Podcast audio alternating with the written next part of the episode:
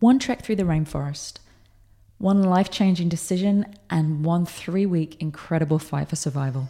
I lived to escape the well-worn path. University, work, marriage, kids. I wanted to experience the extraordinary. You're such a letdown, I can't even believe it. Run!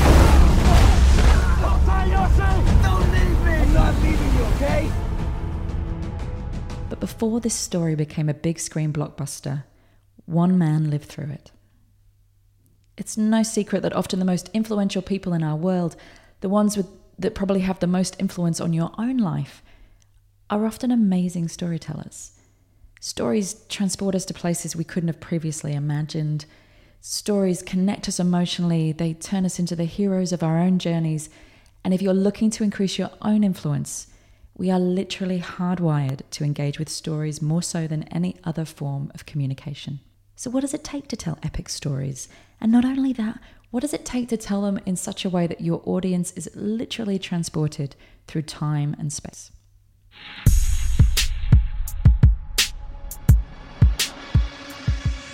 My name is Julie Masters, and you're listening to the Inside Influence podcast, where I delve into the minds of some of the world's most fascinating influencers to really get to the bottom of what it takes to own your voice and then amplify it in order to drive an idea, an industry, a conversation, or a nation.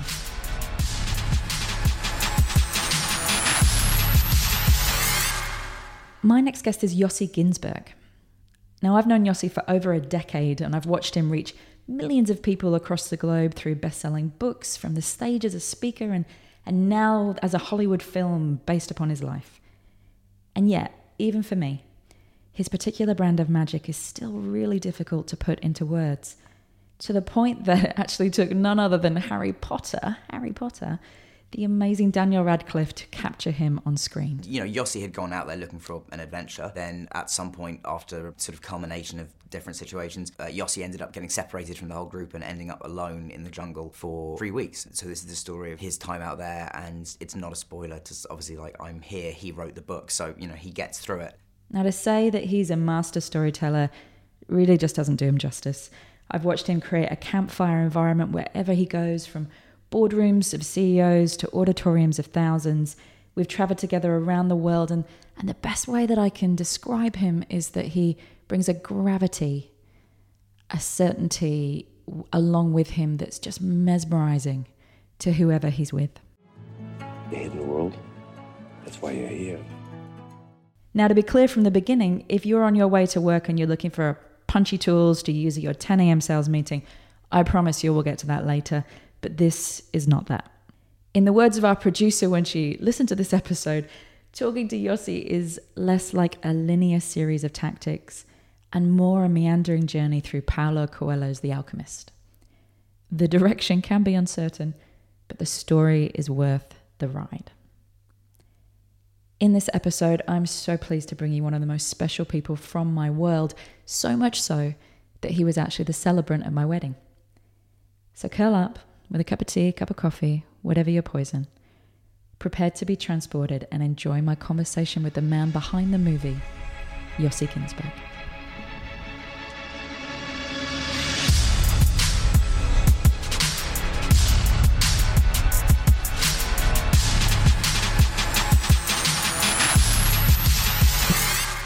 I arrived in the Amazon, and of course, I went up to the village. This is the only village on the Tuichi River where my ordeal took place. And the tribe is the Uchupiamona. And in terms of the story, I just want to tell you, I actually traveled because of a story. You know, I didn't travel for, you know, fun or for, you know, like to trekking. I wasn't a usual backpacker. I came because of a story and searching for my own story. I read too many adventure books. I was about to say that. It feels like you also went in search of a story. You actually went looking for it. I went looking for it. And, you know, I worked hard, first of all, to be in the position, you know, for a year. I just prepared myself for the journey. And then for almost another year, I was searching for my story. And my story was specific. It wasn't like vague. I knew my story. I wanted to explore a tribe that never met culture before. And then I wanted to become part of the tribe. I wanted to marry the daughter of the chief and then find riches of gold. And that was my dream. But I was serious about it. I was serious. It wasn't just, I went to do it. And I was actually from Venezuela down. I entered any jungle in search for my tribe in Venezuela, in Colombia, in Ecuador, in Peru. And finally, I arrived in Bolivia where I found the guide that promised to take me to that, my big story. But when I came back, I went to the only tribe that lives there. And though they met culture before, there were still indigenous people living in the middle of the Amazon. And when I met them, they told me, look, you're coming to thank us for saving your life. We really appreciate it, but we are dying. And will you do something to save our lives? And I didn't know that this was all planned. The way we look at people, at tribal people, sometimes we underestimate them.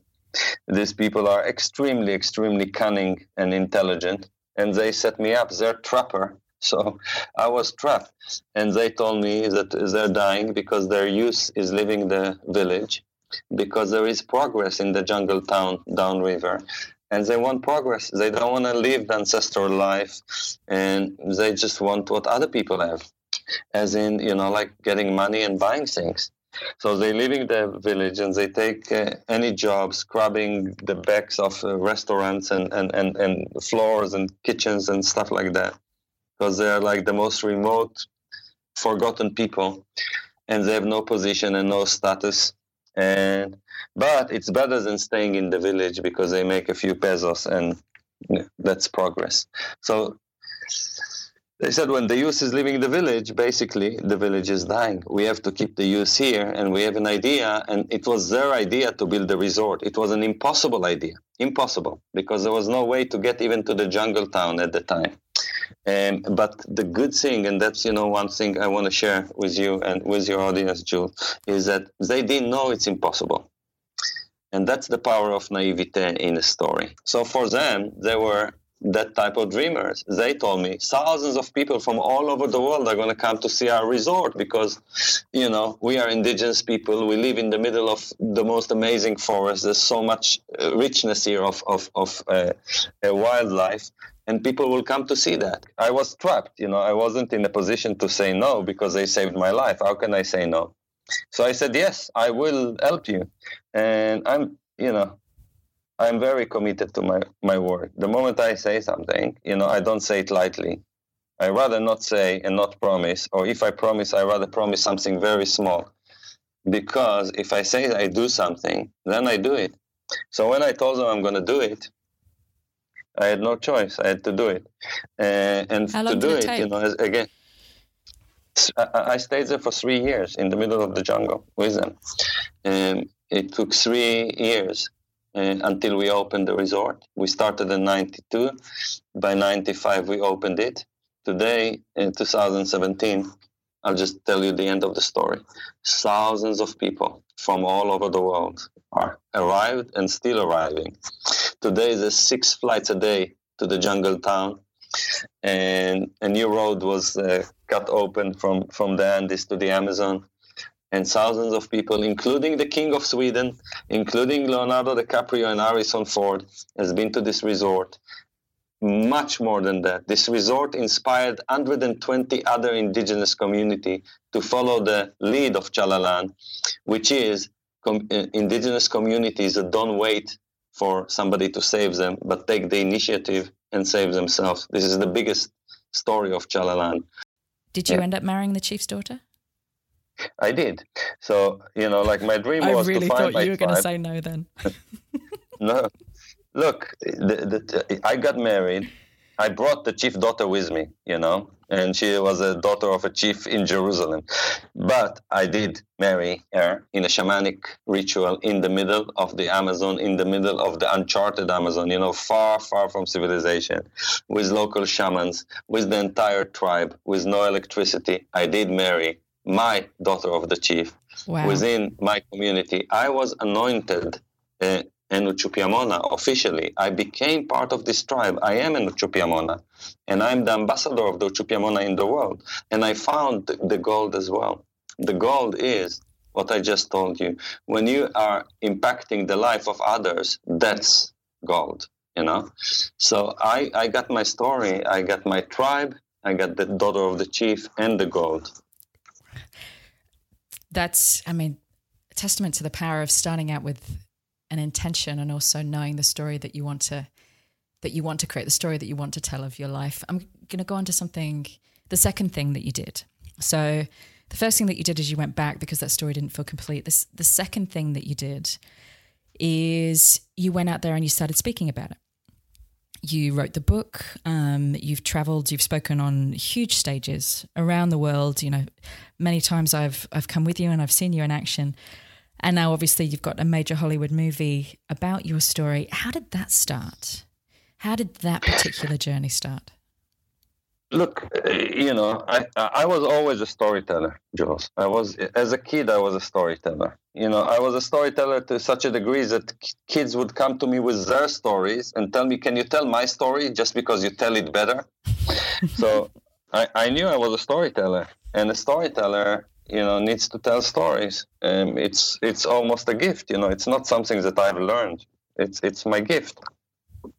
And when a storyteller has a story, you know, that combination is little, you know, so this was, you know, I got a huge story that, you know, I didn't make up. This is like a really classic story that I went through, you know, it's like Lord of the Fly and the Treasures of Sierra Madre combined, you know, it's like Heart of Darkness. It's a very powerful elements in this story of four men away from civilization, of one man against all the elements alone. So it's a powerful story, and people wanted to hear that story. And being a storyteller, you yield to your nature and you tell the story. That's the extrovert.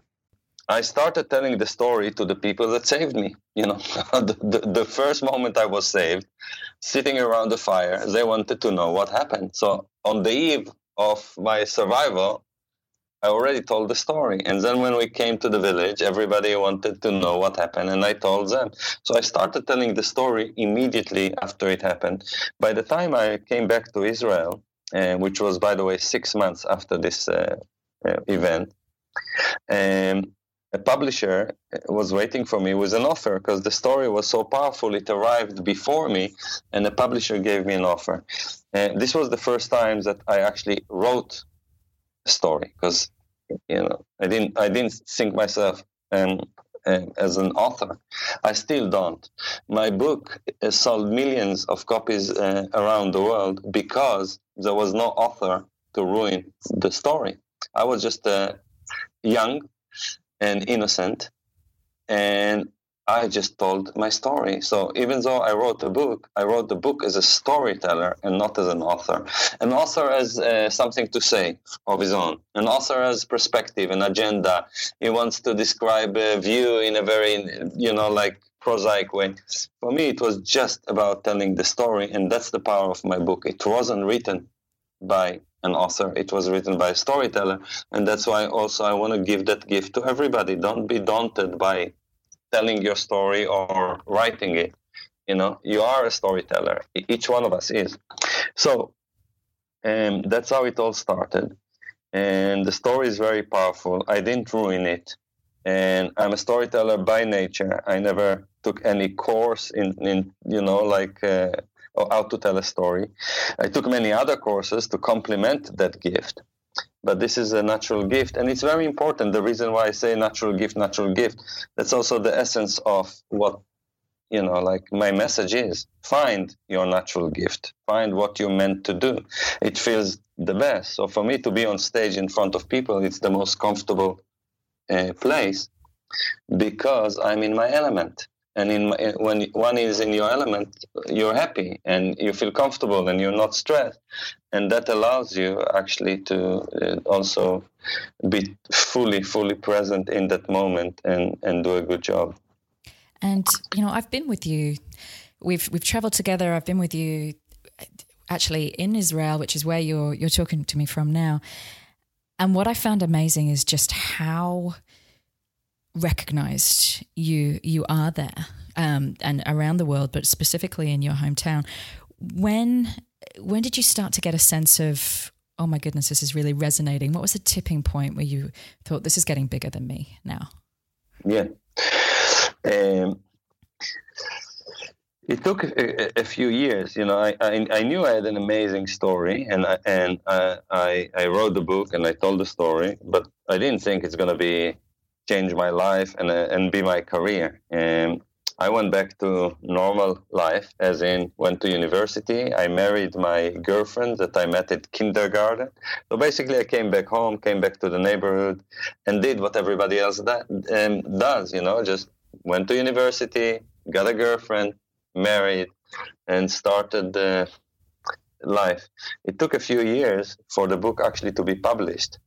And then It just happened, Jules. It happened overnight. You know, nobody expected it. Let alone myself. I never, you know, in Israel at the time, they told me 5,000 books is a bestseller. Well, this book sold hundreds of thousands of copies in Israel, and it's still selling. It's one of the biggest literary phenomena in the history of the country. It's a book that never went out of print. It's still on shelves. It became part of the culture here. So it influenced the entire society. Everybody knows my story. Everybody knows my name. So if I'm not recognized by face, if I get to say my name, people immediately know who I am. And it happened overnight. It was a success. And overnight, I became a kind of celebrity because media started calling. And then I got my own radio show. And I was a guest in many, TV programs, and I started becoming kind of well-known in Israel. I also was invited to take stage, you know, like I didn't know you do these things. As I said, I always told stories, but to get on stage and do it is actually very, very powerful. Actually, it's more powerful than theater. It's more powerful than a concert, a music concert, because even if you're a singer, you still have a drummer and a bass behind you and other members, or you got your guitar as a tool. If you're a lecturer, you have your PowerPoint. If you're an actor in the theater, you've got your co-actors. To be a storyteller, that means no AV. It's just the power of the words, and it's you're alone in front of audience. That's really essence of theater. It's very, very powerful art form, and just to take the stage and it's intoxicating, that kind of energy to be in front of people. So this was a discovery for me, and I loved it, and I loved more than anything what it does for people, because the true power of a story, if it has something for others beyond entertainment, you know. And I think that's the true power of story, that it has some essence of truth, something that can touch another heart and make a difference in another person's life. That's the biggest gift of a story and a storyteller. And I discovered that. And, I'm still addicted. I love doing it. If you had one piece of advice, just one piece to give to somebody who has an amazing story and wants to get it out there more, what would be the first step? Dare to be you, and dare to be vulnerable, and dare to expose. Tastefully, yeah, but expose, go deep and connect to your emotions. Make it real. Some magic will happen. And that magic will, for a moment, you'll forget what's going on. You'll forget the audience, and you'll just be there alone with yourself. And, you know, that's the biggest healing for the storyteller and for the audience, when emotions are really genuinely touched. So what I'm saying is, it's not about the words.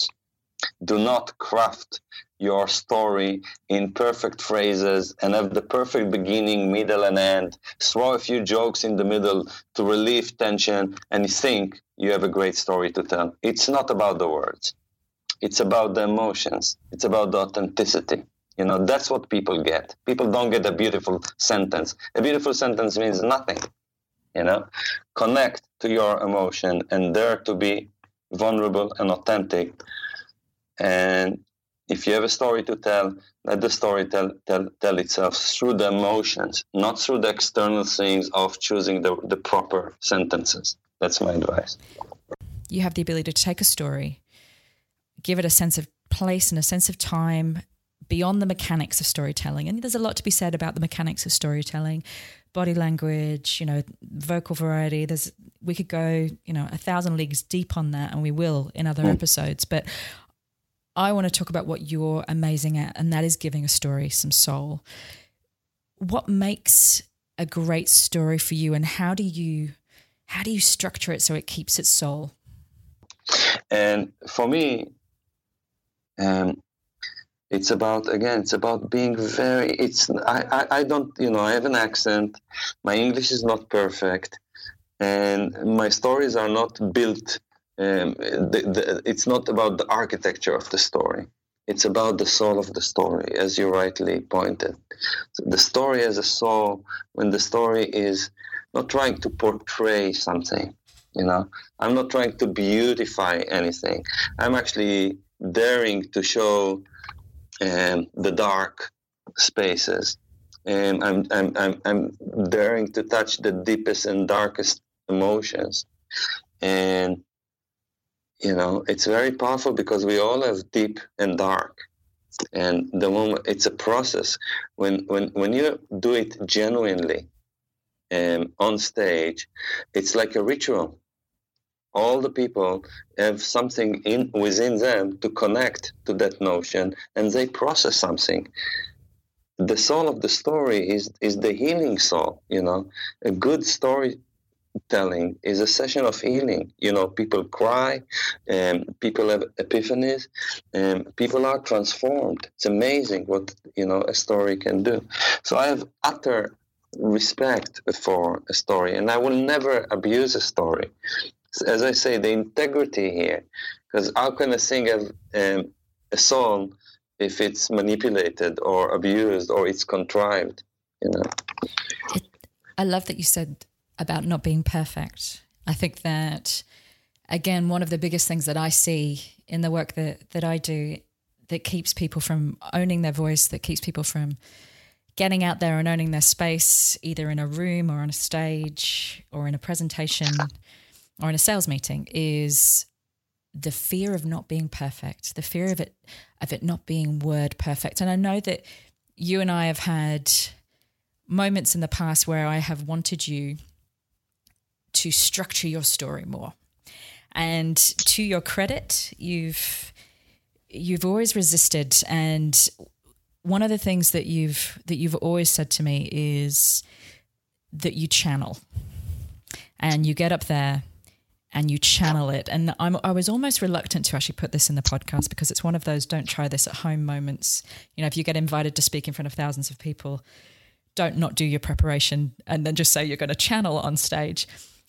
But I think it's worth talking about because that's, you go against the grain there. Everything that I have ever been taught, anything that most people would ever teach about storytelling is that you know the story, you practice the story, you get its nuances down, you do it very differently. Can you tell me a little bit more about channeling as a process? Yeah. Well, I am channeling the story.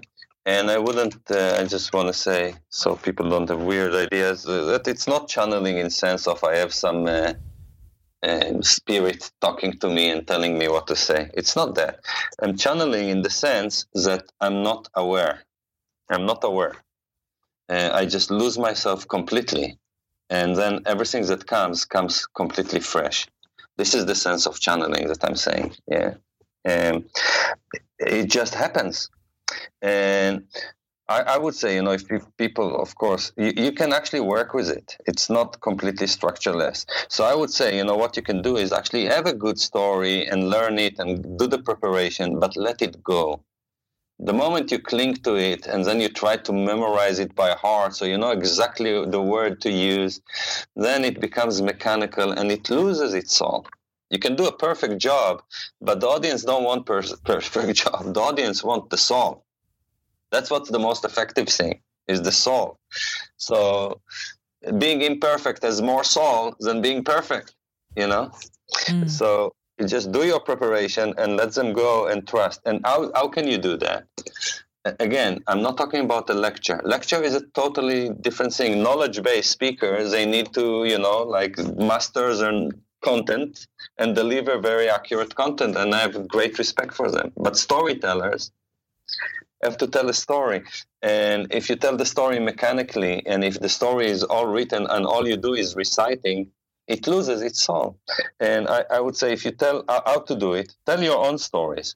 If you tell your own stories, you remember them. You don't have to memorize them, and they're more powerful. So be authentic, find your stories. And the moment you have your stories to tell, and the notions and the insights will come naturally. So the art of storytelling is not telling the entire story, is knowing when to stop and shed a light here and there. Those are the insights. That's where we put light on an event and we give a gift of the teaching of that event as well. It will allow you not to bore yourself to death, because I never told the same story twice. Never. I can't, even if I want. So even if I tell the story, people in the audience that heard me before said, oh, it's totally different than the last time. So you almost have a destination. You know the destination that you want to get to. And you have various points of the story that you know you have to hit along the way. But how you get to those points changes every time. Does that feel about right? Yeah, it does feel about right, but also it allows for evolution, because then the story allows you to grow. If the story is the important thing, then you just keep telling the same story.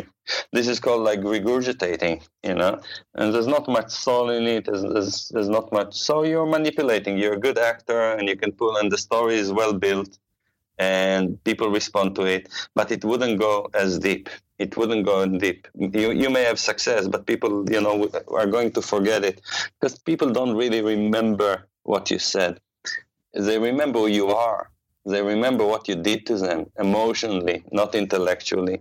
And to do something emotionally, you have to be, you have to be real and touch your emotion. If you're just reciting, and I have no judgments. There's many masters, and I respect everybody's way of work. But we're talking about me, so I'm just sharing from my own world. This is the way I feel. To get into that space, so to be in that space, what kind of processes? What are there any specific processes or rituals before you begin telling a story that help you get into that place where you can let go of the mechanics of it and actually get into the moment with the story? I pace up and down. I always come before the audience, and I get on stage, and I walk on stage before the people came. So I'm familiar with the stage, and it's kind of like a rehearsal. I just go alone on stage, and I just pace up and down the stage, and I look at the empty chairs, and I get familiar. I usually look at the light, and I talk to the AV people, and I say, look, can you adjust the light? The light is very important for me because I want to see eyes. If I, that's also part of the campfire storytelling. If I don't connect to eyes, I lose that. I cannot tell a story without telling a story to people. So that's very important for me, the eyes of the people. And it will happen without choosing. I will select a few eyes. It happens naturally. I don't choose the people, but somehow I connect to a few faces, and I'll move my eyes from one face to another. And I look people in the eye. That allows me actually to tell the story. And that's my feedback. I can see on their face, the absorption. And I think that's very important to have eye contact. And many times in events, you don't have eye contact because they have some camera and they want to, wash the stage with lights. So, because you're the talent, you have the right to ask the light to be adjusted to allow you to do your art. And I think it's not just, being the talent. I think that even if you're in a small room, even if you're in front of 2 or 3 people, you have the right to set that room up, to request for that room to be set up or to set it up yourself in a way that's going to give you the greatest impact, because it's in the best interest of your audience that they have the best experience. when they put an hour aside in their lives to come and hear your story, to witness your story. And the same whether you're presenting in front of, you know, a very small group of people and you're presenting an idea or a product, they've put that time aside, and it is the most respectful thing you can do to set that room up in a way that they're going to get the largest impact from giving you that time. One more thing that came to me about the storytelling is humility, you know. And when you tell a story with humility, that's, you know, because if you're cocky and, you know, it's like me, look what my story and my wisdom that I'm going to endow on you, you know, that limits the power of your story. Humility allows you to be bigger. Humility doesn't mean you make yourself small. It means you make yourself much bigger. Because the moment you're not me, then why not, you know, like shine much larger? Actually, it's the other way around. If you're coming from a strong ego, you become smaller because the ego is not that strong. The moment you're not coming from ego and you know that you come to serve, nothing stops you. So that's another tip, you know. It's not, you know, like one has to gain humility. It's not a decision, okay, I'll be humble.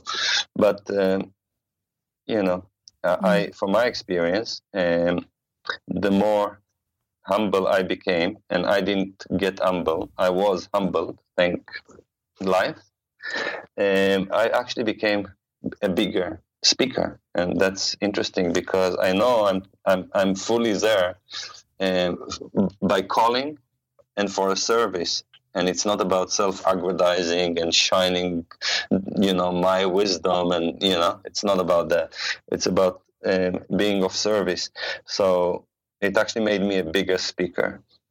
For me, there's a point there to be made in the difference between confidence. No, there's a difference between being certain and speaking with certainty. That's kind of how I define that in my mind. If you can get on stage and you can be certain, and that actually makes you smaller. It makes you less open to feedback. It makes you less open to how a story evolves.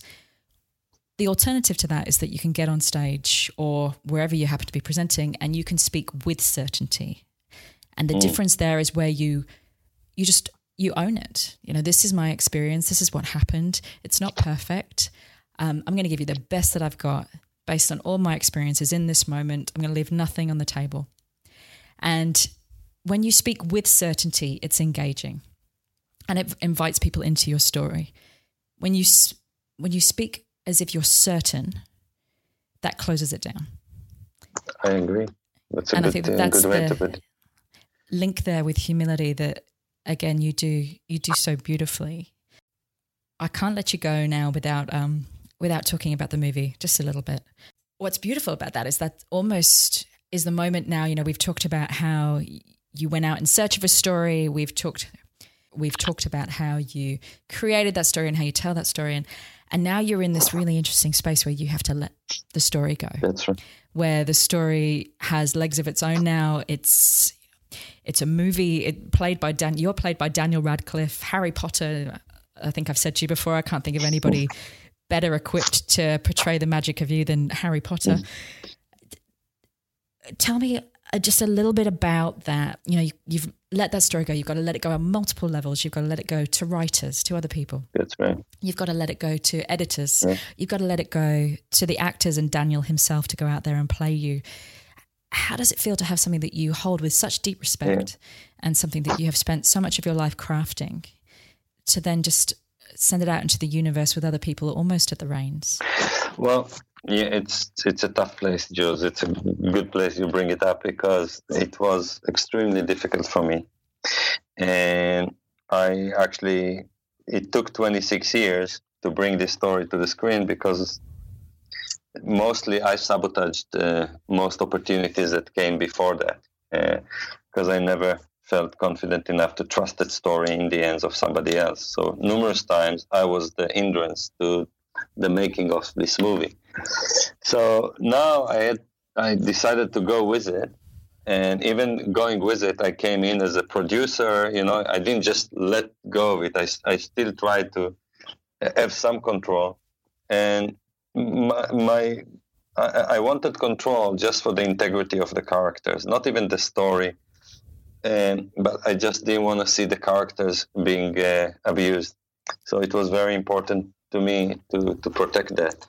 And I fought with the director, and I fought with the writer, and, positively fought, passionately trying to convince them to... as I read the screenplay, I had many, many comments, and I sat days with the director, Greg McLean, and worked a lot with Justin Monjo and the writer. But in the end, I learned that I have to let go, because out of respect, I learned that, first of all, they're making a movie, and so the movie is based on a true story. It's a movie and not a documentary. Yeah, it's a feature film, not a documentary. And that is the kernel of it, because a feature film means that they are artists as well. They're not here to do a documentary. They're here to do their art. And they have also the right to have their artistic expression and to interpret it and let that story live in a different form, in a different art form. And so when I realized that, it was easier for me to just take a step back and just watch them do their work. And it was strange because, all of them came to life. Yossi, Daniel became Yossi, and the rest of the group, were interpreted by actor, and it was different. It was fascinating. There was a real dynamic between the actors, and this dynamic found itself into the movie. In a way, the movie was real, the relationship between the four characters became real, because those actors lived in Colombia, away from home for a couple of months. And they had relationship, and they had attractions and aversions, and some liked each other and some didn't, and it all found itself. And it was interesting since the story influenced the actors influenced the story. And in the end, I think they did a very good job of staying true to the story, telling the story as it happened. Their interpretation, I respect a lot, though I must tell you, I can see that it's not me. Daniel is doing an amazing job, but he's doing a very good Yossi, but he's not doing me. I think that would be an impossibility. Yeah, so I just the important thing for me was that it will have that quality. A movie is a form of storytelling, of course. And as I mentioned before, the importance of a story is to touch a heart, not entertainment. And that's the highest form of a story, to make a difference in somebody's life.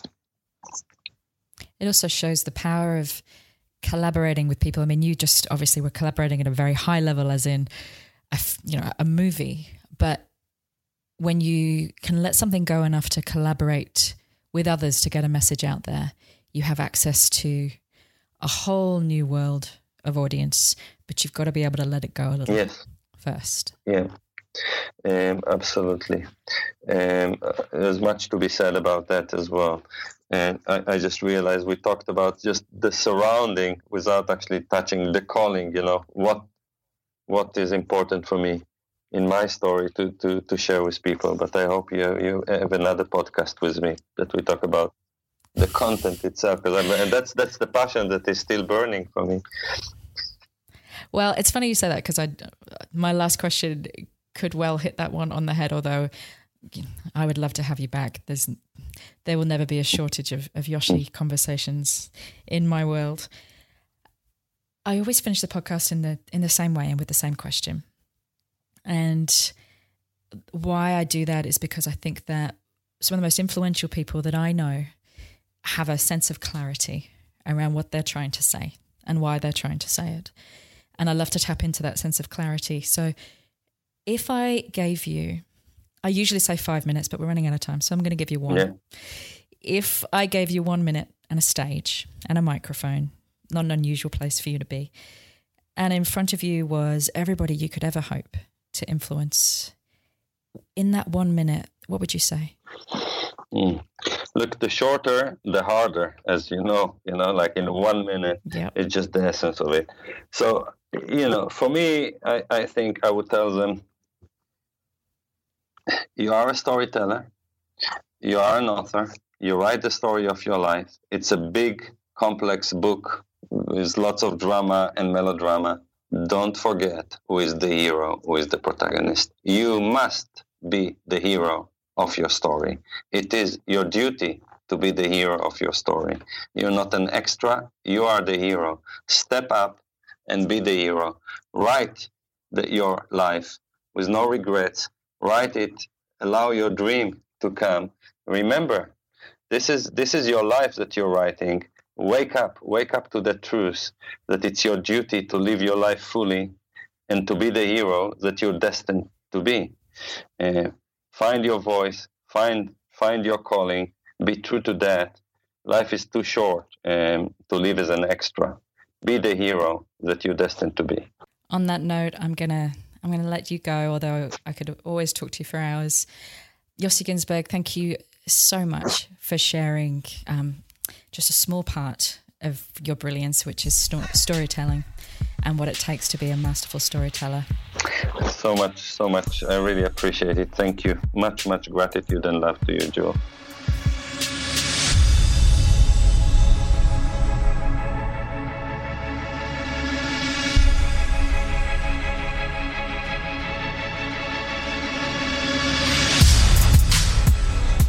Thanks so much for listening. We really hope you enjoyed this episode and found lots of useful insights and ideas for growing your influence.